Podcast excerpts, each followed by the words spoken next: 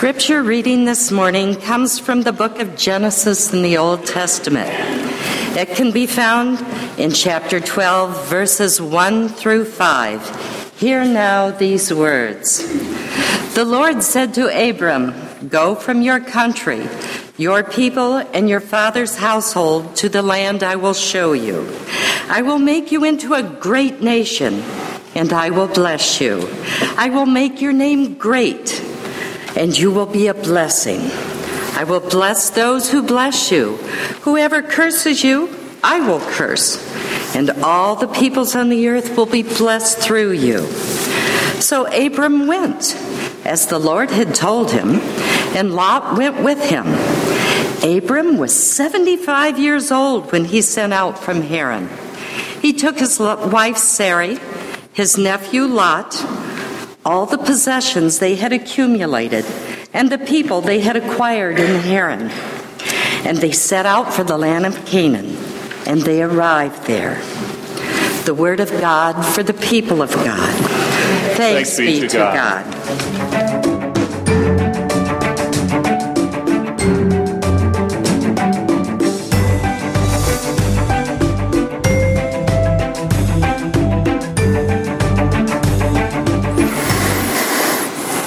As we settle now into a moment of reflection and hearing your word, we ask God that it would be your spirit that would perk up our ears, stir our hearts, and put deep thought within our minds. So that by your word, by your movement, by your mercy and grace, this time would be to your glory and a blessing to all. We pray this in the name of Christ our Lord. Amen. So, how many victories have you had this past week? I was asked that question this week, and I had to stop for a moment to even get my head around the question. What has worked well for you? What's gone even better than you thought it would go? What's been a blessed time, a wonderful event, a really sweet, meaningful conversation for you? As you think about that, I, I want you to also pay attention to how much energy you're having to put out to come up with the answer. Usually, there are two factors that impact our ability to answer those kinds of questions. The first is whether or not we are going through a relatively positive or negative time of life, whether the historical events around us have been inspiring or debilitating, whether we would call this last week a great week or a lousy week. Those things can impact our ability to answer that question with verve. But I also want to suggest to you that there is another factor that impacts our ability to answer that question. It is whether or not we are seeing our life through the lens of blessing or of doubt. And for me, this is not a choice simply of whether or not I'm living with rose colored glasses or not. It's not an issue of whether I'm an optimist or pessimist. For me, the ability to see whether or not my life is blessed has simply to do with the recognition that I have a relationship with a God who seeks to bless me. It's about that relationship and about my awareness of that relationship that helps me to answer the question what victories have I known? What blessings have I received? In all the ways in which we think about that. The real truth for us in the family of faith is not a question of whether or not you're blessed. We believe we're clear from scriptures, from all of scripture, from the very beginning, throughout all of it to the end. Our God is a God who has already decided to bless us. That's a done deal. The only question is whether or not we are willing to live into the blessing. God blessed Abraham. Why? Well, Scripture says it's because Abraham was a righteous man. But any casual reading of his life will tell you that doesn't mean at all that he was always a man who got it right, that he was a man without imperfection, that he was even always holy. Abraham was equally as flawed as anyone in this room or you can imagine. What made him righteous was the fact that God was willing to bless him and he was willing to accept it. He's willing to say, Yes, I'll let you be the God who blesses me. And he then set out to spend his life living in the blessing. Some days getting it right, some days getting it wrong, but understanding that that blessing was what defined his journey, where he was going, and what his life would be like as he went along the way. So even on the days in which everything went wrong, he knew this God was blessing him, and there was a way to get back on track. Furthermore, Abraham knew that this God of blessing who had named him was very clear that blessing was never his to keep alone that the blessing that he received, by definition, was to pour into him and out of him to bless others, those around him, his family, those he encountered, and the generations that would come after him. You will be a father of great nations. This blessings you just heard read by Judy will bless all the families of the world. That's the nature of God's blessing. We, when we choose to live into the blessing, simply are allowing ourselves to be a conduit from God to us and through us to others. And that's where the blessing really occurs. Today, we gather in worship to affirm this simple truth. If we can't agree on anything else, can we agree on this? You are a loved child of God. You are a called disciple of Jesus Christ. And Jesus Christ Himself has come into the world that all of you, every one of you, can have abundant life. Or as we talked about it last week, a life that is beyond your wildest dreams. That's a given. That was true before last week started. That was true before the highs or lows of last week occurred. The only question last week and for us this week is whether we are willing to live into the blessing, whether we're willing to accept them and pass them forward. Now, you would think, you would think that everybody who was offered a blessing would say, Oh, I want that. Let me take that. Sure, I'm glad to live into that. You would think that's true, but it's not. Let me tell you a parable. There once was a little church that was given an unexpected surprise. One day they were given an unasked for, unanticipated gift of an endowment that would be equal to three times their annual budget. Freely given to them. Can you imagine what that would be like? That would be like this morning, someone putting in the offering plate for this church a check for around three and a half million dollars. Just think about that for a second. really think about it.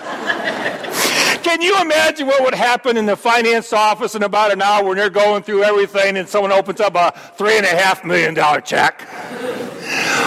That's why we have the AED machine close to the finance office in case it ever happens.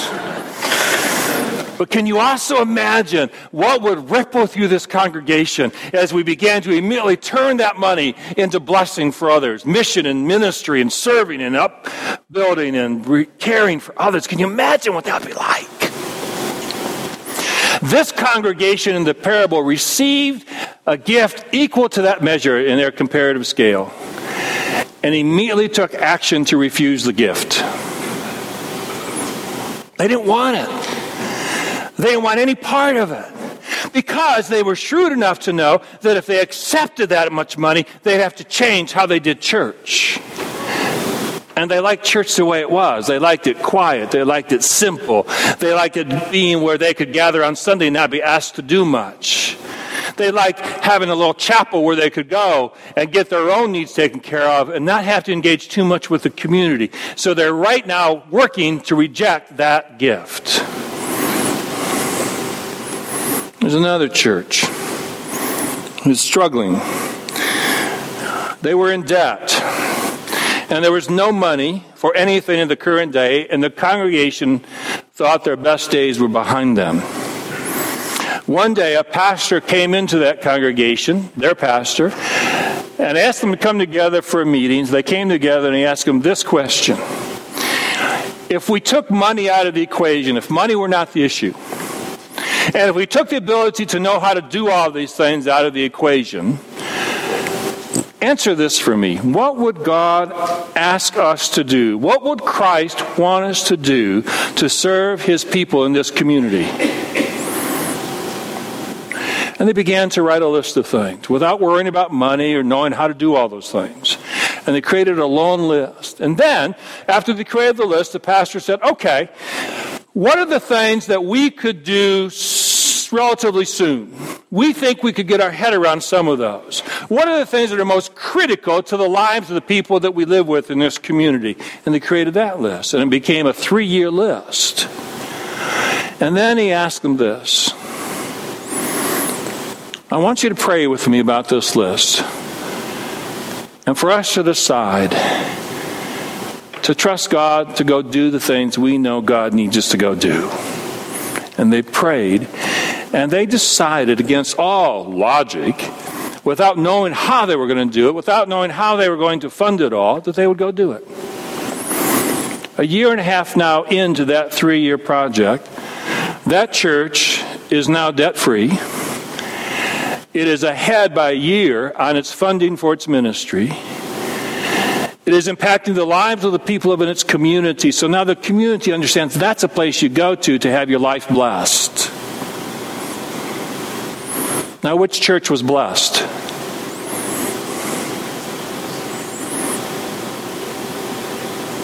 They both were, right? Both of them were blessed in different ways, but they were blessed. One chose to live into the blessing, one did not. That parable is actually being lived out today in churches that I know of and work with in this, kind, in this area. Are you willing to live into the blessing that is already being given to you? Are you already willing to recognize how blessed you are? So let me ask you are you blessed?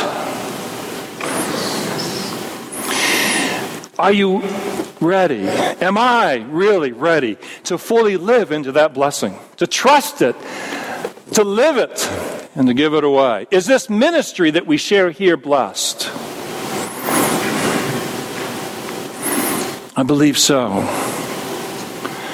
And we're called to live into this blessing as a community together because we've said that God has brought us together in this place and time to receive the blessings of this ministry and give it away as fast as we can because we are committed to understanding we will never outgive God's blessing.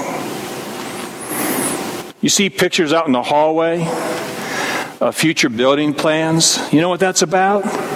It's about living into the blessing.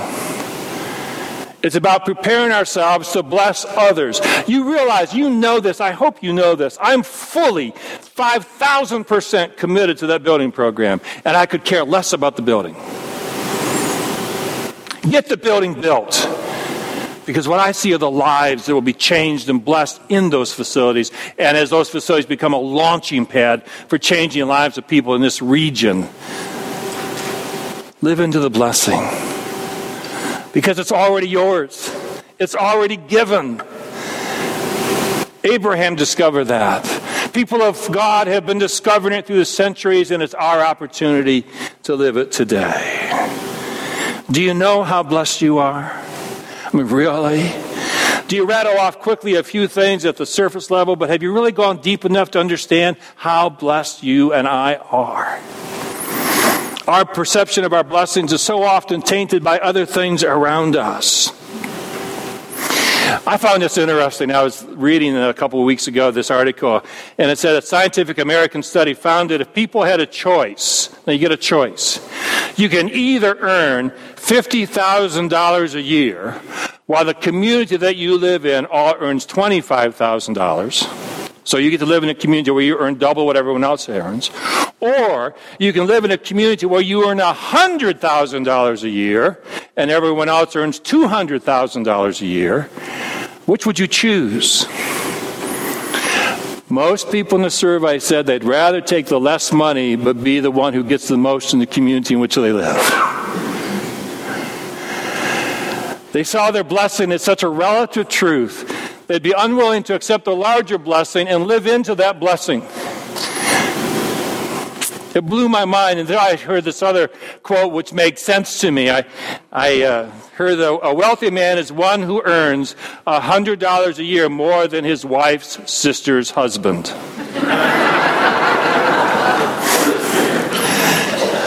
For many of us, blessing is a comparison of the others around us, but God says it's not a comparison. We are all blessed, equally, powerfully blessed, in different, unique talents and abilities and ways and resources, but we are all blessed. And the question today is are we willing to live into the blessing? And here's what Jesus says about this. To those of us who are wealthy, now let me give you some perspective to those of all of us who are wealthy. In this world, if you earn over $20,000, $25,000 a year in your household, you are in the top 10% of the world's wealthiest people. If you earn over $47,000 in your household, then you're wealthier than 99% of the rest of the people on this planet. Let that sink in for a moment. We are all wealthy in areas of finance, but also in so many other areas, right? It's not just a financial issue. It is that, but it's more than that. Are you ready to say, I'm one of the wealthiest people on this planet? Not compared to my neighbor next door, but the neighbors in the globe that I serve and the people in the larger region in which I live? Yes, we are. Are you ready to live into that and allow yourselves to be thankful for the blessings you receive and give them away to trust that God will continue to bless you? And to all of that, Jesus says this From everyone who has been given much, much will be demanded, and for the one whom has been entrusted with much, much more will be asked. If you hear that as a threat, or an obligation, you're missing the point. What Jesus is saying to all of us is you are giving the level of blessing you have because that allows you to be the people with the greatest opportunity to make the biggest change in the world. That's what God is giving you. You get to be the ones who help to make the biggest impact in the world for Christ's sake because He has blessed us all so richly. Do you hear that as a gift? That's who you are. It's because of you and your willingness to live in the blessings, as he said it to Abraham, that you will be able to bless the families of the world. Are you ready to live into the blessing? Are you ready to act in response in the way which Abraham did? Not always as perfect people, but blessed by God who is? Are you ready to make the levels of commitment in your life, in your time, in your finances, in your relationships, to trust in the blessing that God has given you? I begin by asking you what victories you had this week. Do you know how many you've already had? Even in the midst of whatever else you describe as less than victorious? But maybe another way to ask the question is this who had a better week this past week because of the blessing that you provided for them? Who had hope in their life this past week because your blessing blessed them? Who in the world today, who in the community around you, who in your family, who in this church, who through this ministry last week ate, slept, were safe, had hope, were prayed for because your blessing spilled over? That's the question of Jesus. We're in a time right now of raising the funds for next year's budget. You know that. I will not at all try to be subtle about that. Because it's imperative for us to not to raise the budget. It's imperative for us to oversubscribe the budget in manners and ways to describe how much we know we're blessed by God because that will matter to you. That will change your life. You and I, the more we live into that, will realize we really are the blessed children of God, and the blessing is sweeter when it is given to others.